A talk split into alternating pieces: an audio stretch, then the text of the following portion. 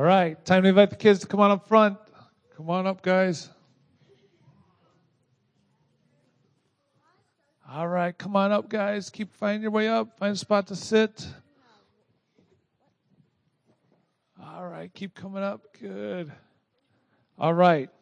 So here I asked my son Kellen to come up. So Kellen is my son. I'm his dad, right? So that means that I have a level of authority in his life, right?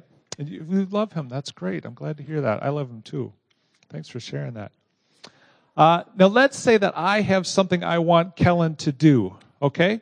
So I have some toys here. Some of them are on the floor, right? Let's say those are Kellen's toys and I want him to pick up the toys. So I tell him, Kellen, pick up the toys. All right? But let's say he doesn't do that.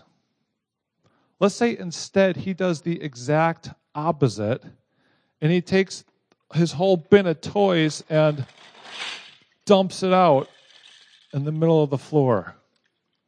But I had asked him to pick up his toys, right? Would that be a good thing that Kellen did? No, that wouldn't be good. I need to have a talk with your parents, huh? No, if he did that, what would that be called? If I asked him to pick up his toys, and instead he did the opposite and dumped them all on the floor, what would we call that? Disobeying, dishonoring, maybe being rebellious against his dad, right?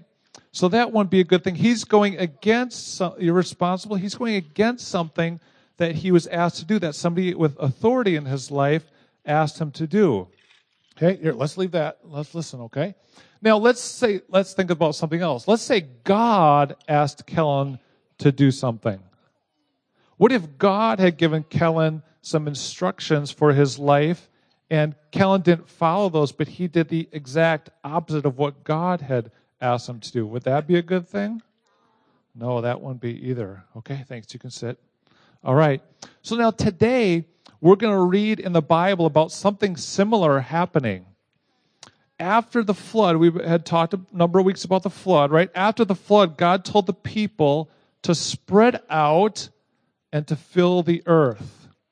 Now remember that God has authority over his people who he created, right? So God, the one with authority, told the people to spread out. And so they should be following what he has told them to do, but instead the people said, We don't want to spread out. We're going to do things our way. Is that a good thing? No, not at all. So, do you know what they did? They disobeyed God. They rebelled against God by doing the exact opposite of what He told them to do.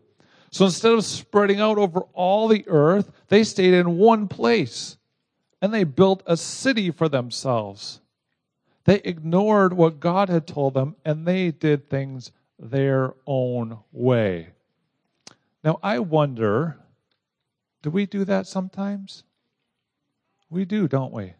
Sometimes we know what God has told us in His Word, the Bible, but we don't like it and we want to do things our own way. So we do things that way too. But we want to strive to be people who follow God.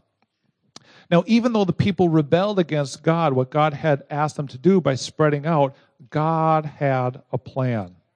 And we're going to hear about what God did in order to accomplish his purpose. God did something in order to get the people to spread out around the world like he wanted them to do. So I'm not going to tell you yet what God did. You're going to have to listen to Pastor Jeremy and see if you can figure it out, okay?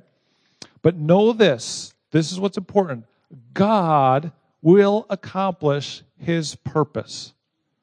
God will accomplish all that he wants to do. So, uh, I want you to follow along with Pastor Jeremy and be listening for what God did in order to accomplish what God wanted by spreading the people out all over the earth. All right? So thanks for coming up. You can go back and sit and listen to Pastor Jeremy.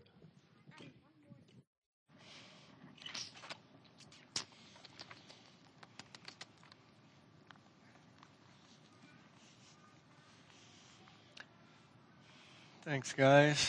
Thanks, Pastor Jeff. Uh, it's pretty cool. I don't know if you were, I'm sure you were listening when Pastor Jeff was praying, that he basically just prayed scripture after scripture after scripture after scripture after scripture. That was very encouraging. And Miss Marilyn up here playing again. I don't know how many more weeks we have her for, but good. And then yesterday, um, we had one of our members move to Eau Claire, and we had four other of our members load her up, drive her down there, unload her, and come back. And one of them was up here singing this morning. And it's pretty cool to see that kind of service. So uh, good work. Keep it up. We are in the book of Genesis. This uh, will be our last in, uh, in Genesis for the time being. We're in Genesis chapter 11, verses 1 to 9. I had planned just to go through Babel. That's a, a, a, a, a leaving off point, if you will, in the book. Um, that is, the first section of Genesis concludes with Genesis 11 9 and then it begins kind of the second section after that, focusing on the patriarchs with Abraham. So I had planned to take a break after this. After this, we're going to do a four part series just kind of on our vision again, and then three on neighborhood small groups. And then after that, we're going to do, I think, was it four, Jeff? On the little books of the Bible, four or five? I don't remember. Jeff doesn't know.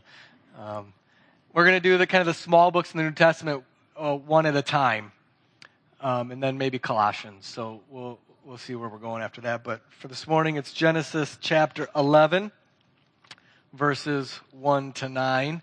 Um, I think that's on page 8 of your Bibles in front of you if you need a Bible.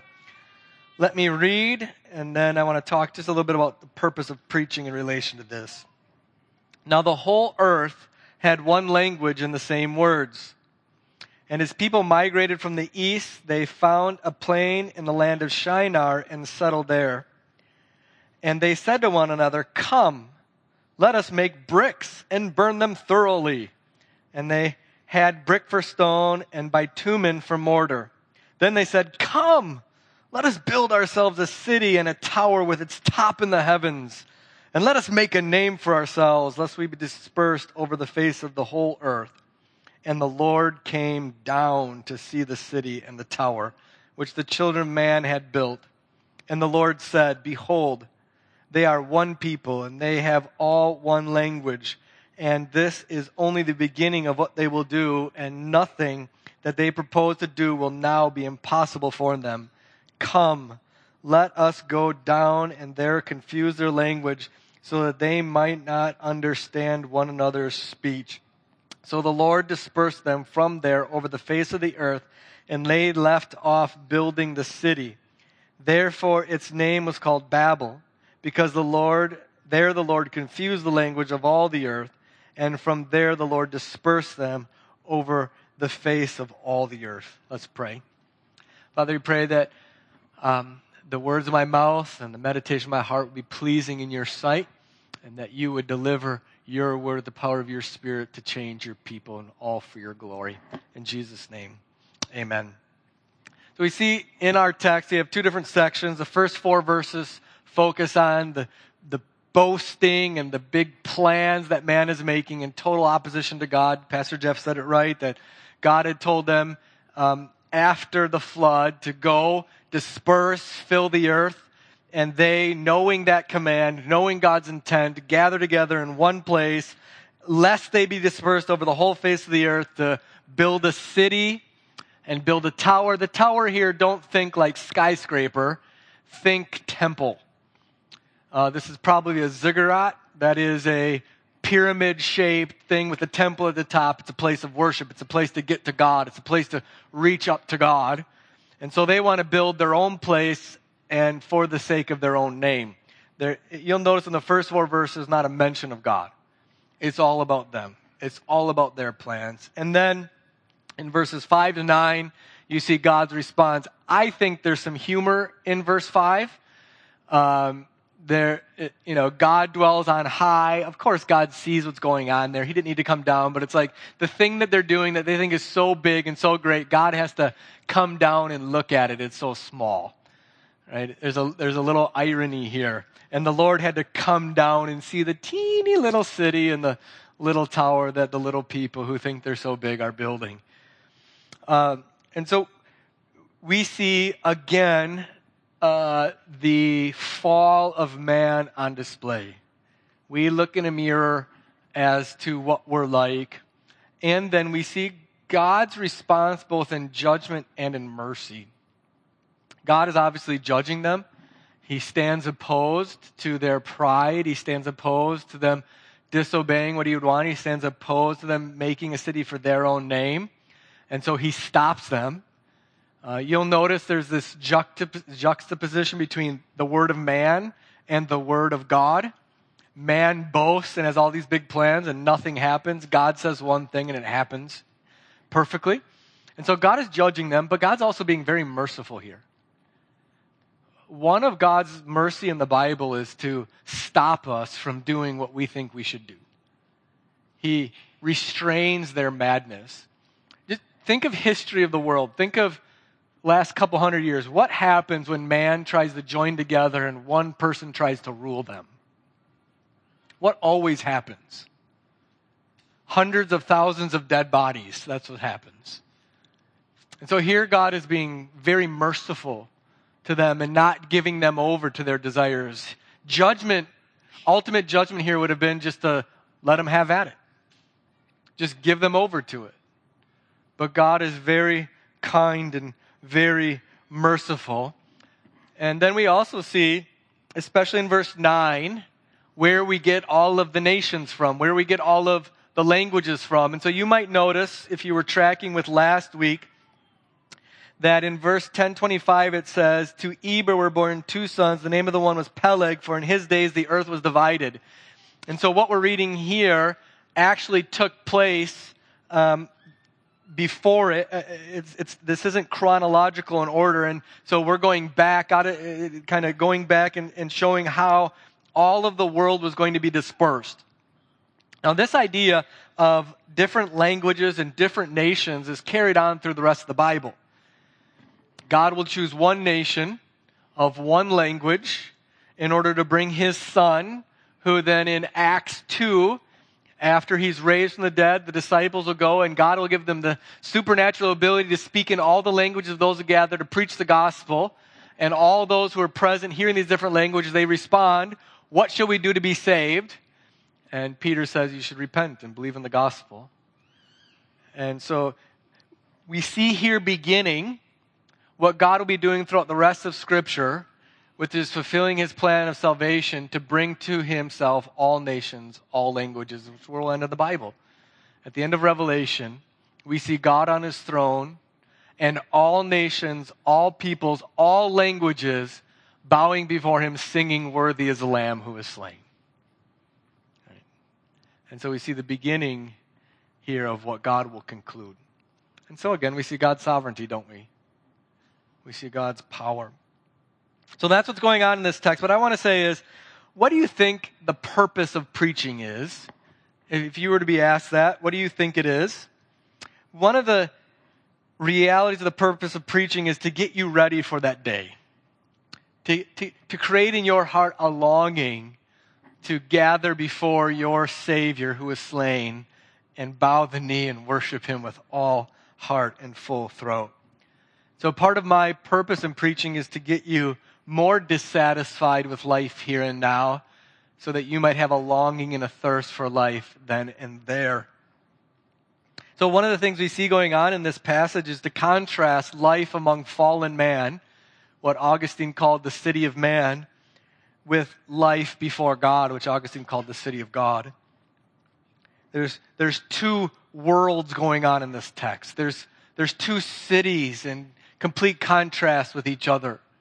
You have the city of fallen man doing things according to their own terms, uh, for their own purposes, and then you have God working his will. In Psalm 87 3, we read, Glorious things are spoken of the city of God. In Psalm 48 1, the Lord is great and greatly to be praised in the city of God. And this city increases the joy of the whole earth.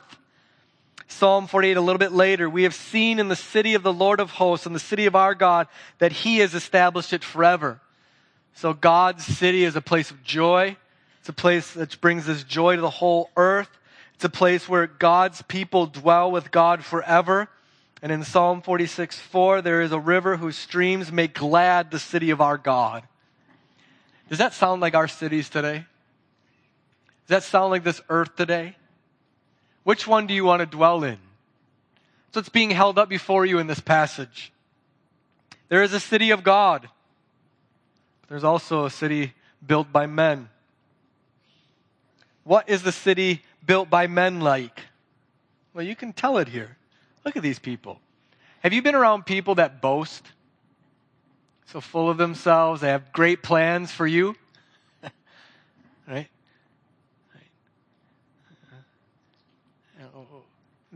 They know what they want from you, and they're going to do what they can do to get it out of you. That's what this world is like, isn't it? This world burns up people and uses them. Self rule, dominate. But in the end, does it ever deliver what it promises? Ever. Ever. GM made a promise to its workers of a pension. How's that working out? Right? What does this world promise you? Does it ever deliver? We're in the election season again. They're all boasting of all that they're going to do to make your life perfect here on earth. Will they ever deliver? Can they? What are they trying to get from you? Your vote and your money. It never works, ever. And so we see here the impact of the fall in our lives. We have a choice. Which city will it be? If you would, keep your finger here and turn towards the back of the Bible to Hebrews. Again, I'm, I'm trying to urge you to get a taste for the city to come. The book of Hebrews, if you're using one of the Bibles in the seats in front of you, I'm turning there, is found on about a page a thousand. And I want you to turn to Hebrews chapter 11. Hebrews chapter 11, verse 10.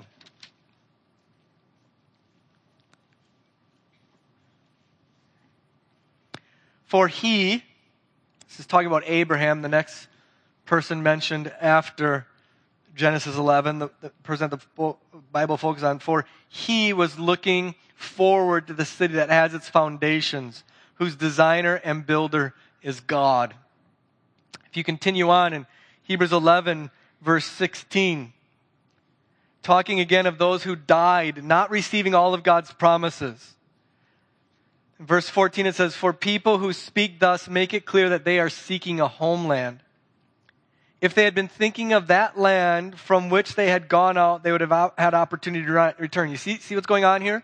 If two lands, two cities, they're seeking a better one. They're seeking a further one. But if they had been thinking of the land here and now, they could have returned to it. If they had been thinking of the land from they gone they, they had an opportunity to return. But as it is, they desire a better country that is a heavenly one.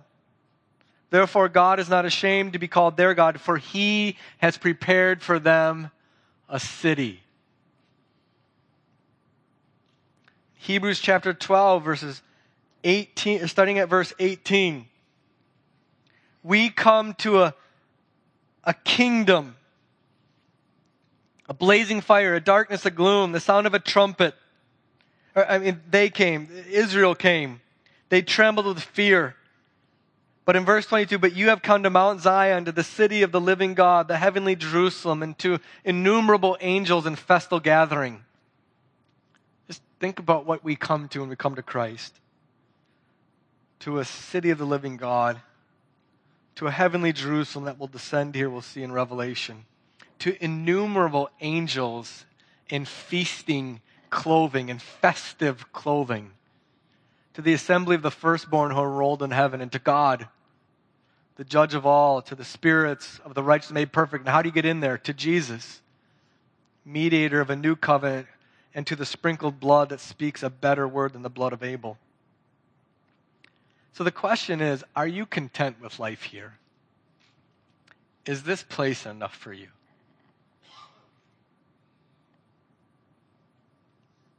Is your mind just set on more here. More now. Is your heart attached to this, to getting here, what can only be gotten there. What's going on in Genesis chapter 11? This is the decision each of us must face. Are you satisfied? Is your heart content in the city of man? Are you sick of it here? And do you see in the heavenly city the joy, the feasting, the pleasure of seeing the glory of God forever? Which one is it? Which one is it? For here we have no lasting city, but we seek the city that is to come. That's a definition of a Christian, isn't it? Here, you have nothing lasting. You have no lasting city, no lasting residence, nothing sure. But you seek, you are in Christ. We seek the city that is to come. That's from Hebrews 13 14. What preaching exists to do is to help you see the corruption that resides in your own heart, the fallenness of this world, and long for Christ to come and the city of God to become the, the world here. And so, do you? Where is your heart in that? And so that, that's given to help you endure this world. It's given you to have faith to live in this world for God's glory and not need to make a name for yourself. It's given you so that when you're tempted by the sinful pleasure of this world, you're going in your mind, I have nothing lasting here. I seek a city of my God that is to come. In fact, at the end of the Bible in Revelation chapter 18, we see that this city, Babel, Babylon, is destroyed. It's no more, it's in ruins. There's nothing left. And then right after that, in Revelation 21, we see that the city of God descends. And God is our God, and we are his people. And we dwell before him forever, and he wipes away every tear from our eyes. The only way in is through Christ. There is no other way. This is one of the things going on here in Genesis chapter 11. They are seeking redemption. These gatherers in the land of Shinar are seeking atonement. They're seeking God, but it's all on their terms. They're the builders. They're the planners. They're the uniters. They're the motivators. And why are they doing it? Let us make a name for ourselves. You might remember in the book of Genesis, names are a big deal. God names Adam. All the animals are paraded in front of Adam, and he names them all. Adam names his wife. Names are huge. My grandpa had a nickname for me. I'm not telling you. You'll never leave me alone if I do. The last words my dad spoke on earth to me on the phone was he barely uttered my name. Names matter. Names matter. We as we we call ourselves as believers in Jesus after his name, don't we? What's our name? Christian. Christian. And so it's not insignificant here that these people want to make a name for themselves. The Hebrew word for name there is Shem. Remember Shem from last week, right? The descendant of Noah through whom salvation would come. God is naming his heirs. God is naming his people. And these people say, we're going to make our own Shem. We're, we're not satisfied with being named by God. We're not satisfied with God's salvation. We're, we're going to be our own authority. We're going to Shem ourselves. We're going to rule ourselves.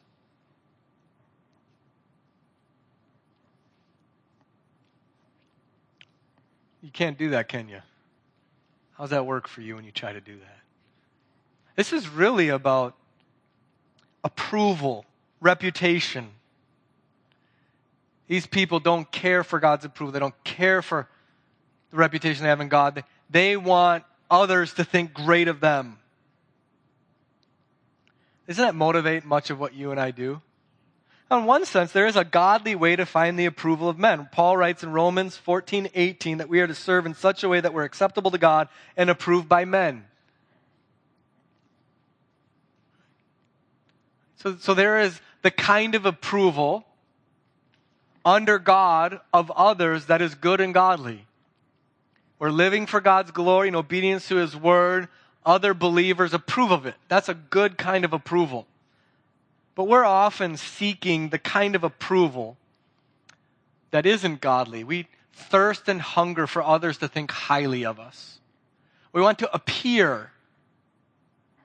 We want to appear to be great. I can tell you as pastors, as a pastor, and that is so um, alluring. There isn't a pastor on earth, this one included, who doesn't want you to think that they're the greatest pastor ever walked the face of this earth. Right? The greatest preacher, the greatest counselor, the greatest answer. We, we want a reputation of being great. Men often try to seek this kind of reputation by their work. Right? We f- men are wired outwardly to, to seek our significance and our vocation and in, in the amount of stuff we can accumulate. Right? That's why when men are together, they don't talk about how the kids are doing. They talk about work. They talk about stuff. About women. This isn't true always, but women are often wired relationally, aren't they? Where do you find your significance? Through your relationships, through how your kids are doing. So, men want to talk it up at work, and women want to talk it up in the home. Find our significance, our acceptance, our approval, our reputation by how good our kids are. When we're out in public, we got to make sure that the appearance is better than what it actually is. And we talk about work, we got to make sure that the appearance, the numbers, are actually better than they are. That's why pastors always ask each other, How big is your church? How many people are coming to your church? Right? Right? Around 300.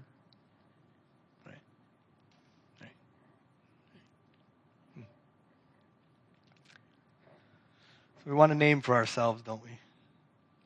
It can be true of church. You want to go to a cool church. You want to go to a growing church. You want to go to a church that has a reputation, not for what God wants as a reputation for, but just a good reputation in the community for doing nice things. But the central truth in Scripture is that all things exist for God's name, don't they? Think of it this way when you are just enslaved to what others are thinking about you, what does that do to you? When it's so self focused, what is your life like? Isn't it ang- filled with anxiety, stress? Don't you then get angry at people who are getting in the way of your reputation? Right? When your kid gets out of line, you got to snap them right back in because somebody's watching right? When your job performance isn't what it needs to be, you blame the people under you because if they were just doing their job, then you could do your job. Or it's the boss because if he would just listen to me. It's all about reputation. How, how does it work? But, but when you get off of yourself and you focus on the glory of God, when you focus on what God has done for you in Christ, when you focus on the city he's preparing for you to come, isn't that freedom? Isn't that joy then? Isn't that peace? Can't you then love others because it's not about you and your reputation? One of the things that we have to do when we come to Christ is die to our reputation. It's got to be crucified. It matters not how others evaluate us. Because we are approved in Christ, because we have his righteousness, because he has said the eternal amen over us in Christ, because he is not ashamed to be our God and call us by his name. And so we're absolutely free then to serve him according to his word, no matter what others think about us. It just doesn't matter. You don't have to be enslaved to that. And so our worth, our happiness, our acceptance is primarily, ultimately in Jesus. And you don't have to build a temple to reach him. He came down to you. You don't have to build a ziggurat to him. He came down and templed among us. This is how salvation works. God comes to us. We don't come to him. That's what happens here every Sunday morning in worship. God is coming down to us. He is meeting with us. We don't have to try to ascend to Him. This is what will happen at the end of time. If you die now, as Brian Norberg passes, his soul will depart and be with God. His body will be put in a grave. And at the end of time, God brings his city down here and remakes this earth, and we rise and live with him here. God is constantly coming down to us. He's constantly stooping to us. He's that kind of God. He's not a God who cares about his reputation, apparently. This, this is what people hated Jesus for. He was too common, he was too blue collar. He wasn't sophisticated enough. He ate with sinners. He wore common man's dress. He didn't require them to call him by highfalutin names he wasn't significant enough. He could give a rip what other people thought about him. And that's what our God does. That's what he's like. He comes and dwells among us. Isn't that getting you ready for heaven? Don't you want to be with a God like that? Isn't he safe in that way? You know what he's all about. He's all about his glory. You don't have to guess and His glory is hinging on our salvation. I was going to talk next about unity, but I decided uh, this morning driving here, actually, one of the realities I started in the beginning is man's word versus God's word. And when I was in seminary, one of my closest friends' name was Reed. Reed was a missionary. Um, he was a missionary in Uganda, and Muslims attacked the area he was in and he went to slam his door. It was he and his wife. I don't know if they had kids yet then. Did they have? I don't think she. What was her daughter's name? You remember? You don't remember. I don't remember either. Anyways, he was slamming the door to keep his wife and his mission, other missionary compadres safe, and they shot through the door and basically blew off his shoulder. This is Reed. Uh, because of that, he, he couldn't be on the mission field. So he was in seminary with me at the same time and also working at the seminary. And he be, and I became close friends. And one day we were talking. His last name was Satterfield. And he said, very disgusted, that he comes from a long line of big talkers. So here's this missionary guy who lost his shoulder, one of the most godly men I know, and he's disgusted by how big of a talker he is, by how boastful he is. That, that hit me. We see, we see that here the boasting of man. Notice how excitedly they talk. Come, let us make bricks. Come, let us build for ourselves a city. In James uh, chapter 3, verse 5, it says, A tongue is a small part of the body, and yet it boasts of great things and can set the world on fire. Um, and, and yet, nothing that these people boast about actually takes place. It's all big talk. They can't follow through on it. And then God comes and God speaks, and exactly what God says happens.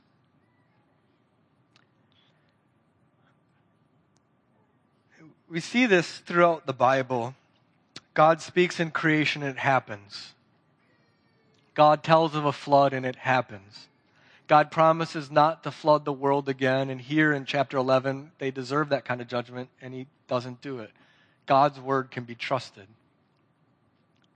Now, we could apply this to us very simply by we should say things that are trustworthy. We should be careful of our boasting. The people around us should be able to trust our words. This, our reputation should be built on slow to speak. We're not boasters. We're not big talkers. People can trust our words. We, we could do that. But I'd rather have us focus on the application of God's word. If we were to page out the Bible, God's word, let's say in Psalm 19, God's word is perfect. God's word is sure. God's word makes us right. God's word rejoices the heart. God's word is pure. God's word is clean. God's word endures forever. God's word is true and righteous. God's word is more to be desired than gold, even fine gold. God's word is sure. We see it here. God's word, we make all these plans. We say we're going to do this or that, but what God says is actually what happens. So there's an application here of God's people coming to love God's word. One of my one of the things uh, the elders and I are working on is we're discovering as we work with people and we work with people a lot one on one is that people in our church are not reading the Bible as frequently as we desire, as, as is good for them. We rely so much on our feelings, on our internal conversations with ourselves, and God's people just aren't in God's Word as, as we need to be. So when we start neighborhood small groups, the first six sessions, we're going to focus on God's Word, what it is. Try to make it very applicable to how you can actually, in your daily life, read it. How you can read it among a family. Because God's Word is sure, it's eternal, we're like grass that withers, we're like flowers that fades, but God's word endures forever. So we want to strongly encourage you to turn from our own boasting, turn from our own internal conversations, turn from our listening to our feelings, and become people who love God's word, who rejoice in it. Who rejoice in it. All right, lastly, we see here in Genesis 11 all the peoples dispersed. So as Pastor Jeff said, God had asked, told them to fill the earth, to disperse, to subdue the entire earth. They didn't. They came together in one little city and, and tried to build their own kingdom. But God dispersed them, didn't he? God's will is always going to be accomplished. It's kind of like what they say in the movies. The cops say, you can make this easy or it can be tough. Um, right? But we, because of the fall, are constantly making it harder on ourselves than we need to. This reminds us of the book of Acts.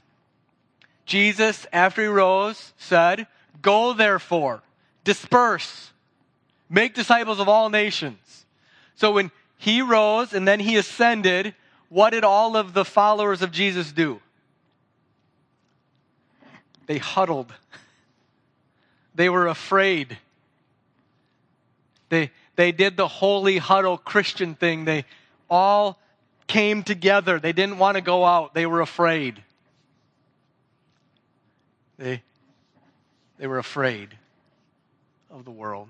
They were supposed to go out and proclaim the message of salvation to the world, save the world, but they were afraid of it. And what did God do? What did God do? Brought persecution, severe persecution. And what did all of those followers of Jesus huddled up do? They dispersed. And we read in Acts that everywhere they went, they proclaimed the word of God. right? You see what God does? He's always going to do it. He's always going to do it. So the message of the Bible from beginning to end is God saving the world through his people, through ordinary people like you and I. He is doing what they tried to do in Babel, but doing it right, doing it on His terms, using us, making His name great by sending us out to proclaim the gospel that saves sinners. All of you are here because of this. All of you are here because a faithful parent or Sunday school teacher or a coworker was used by God to proclaim this saving gospel and bring you to him. Every one of you. And, and this is what we're to be about.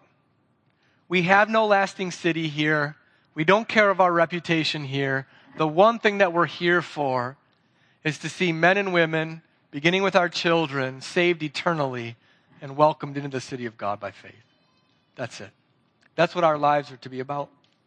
That's what your life, my life, the lives of our children, that's why we exist. We are here for this great mission of God to proclaim this gospel among all nations so that the end might come. But what do you live for? What's, what are you living for? For your reputation, for your comfort? What are you using your money for? What are you using your time for? There are, right now, thousands of language groups around the world that have never heard the name of Jesus once at all. Most of our missionary force being sent out are forced or focused on those areas that already have the gospel, that already have a church. And there are languages that God cares about that He started here in Genesis 11 that the, at the end will be with Him in kingdom, but only when we go and preach the gospel. That's what we're for. Because we're looking for a city to come. We have no contentment here in this city. This starts in small ways. I'm not saying all of you are going to be called to go and preach the gospel to some place somewhere else. But as a businessman, are you doing your business in light of the city to come?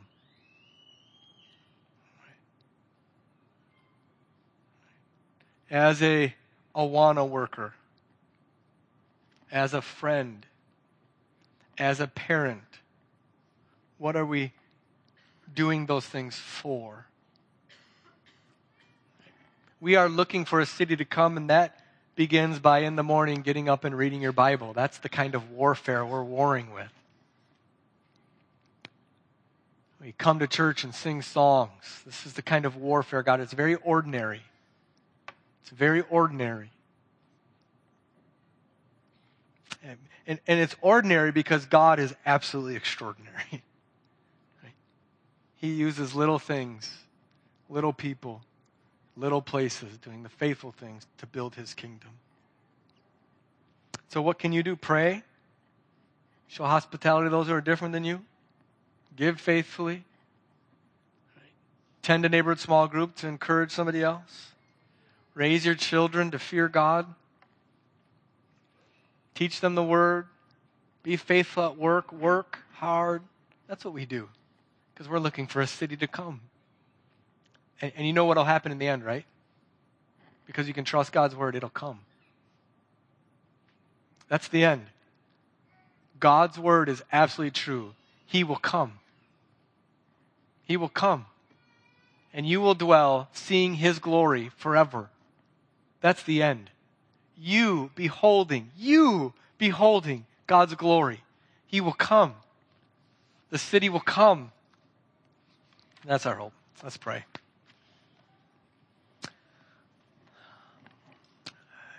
God, you taught us at the end of your word to pray, Come, Lord Jesus, come.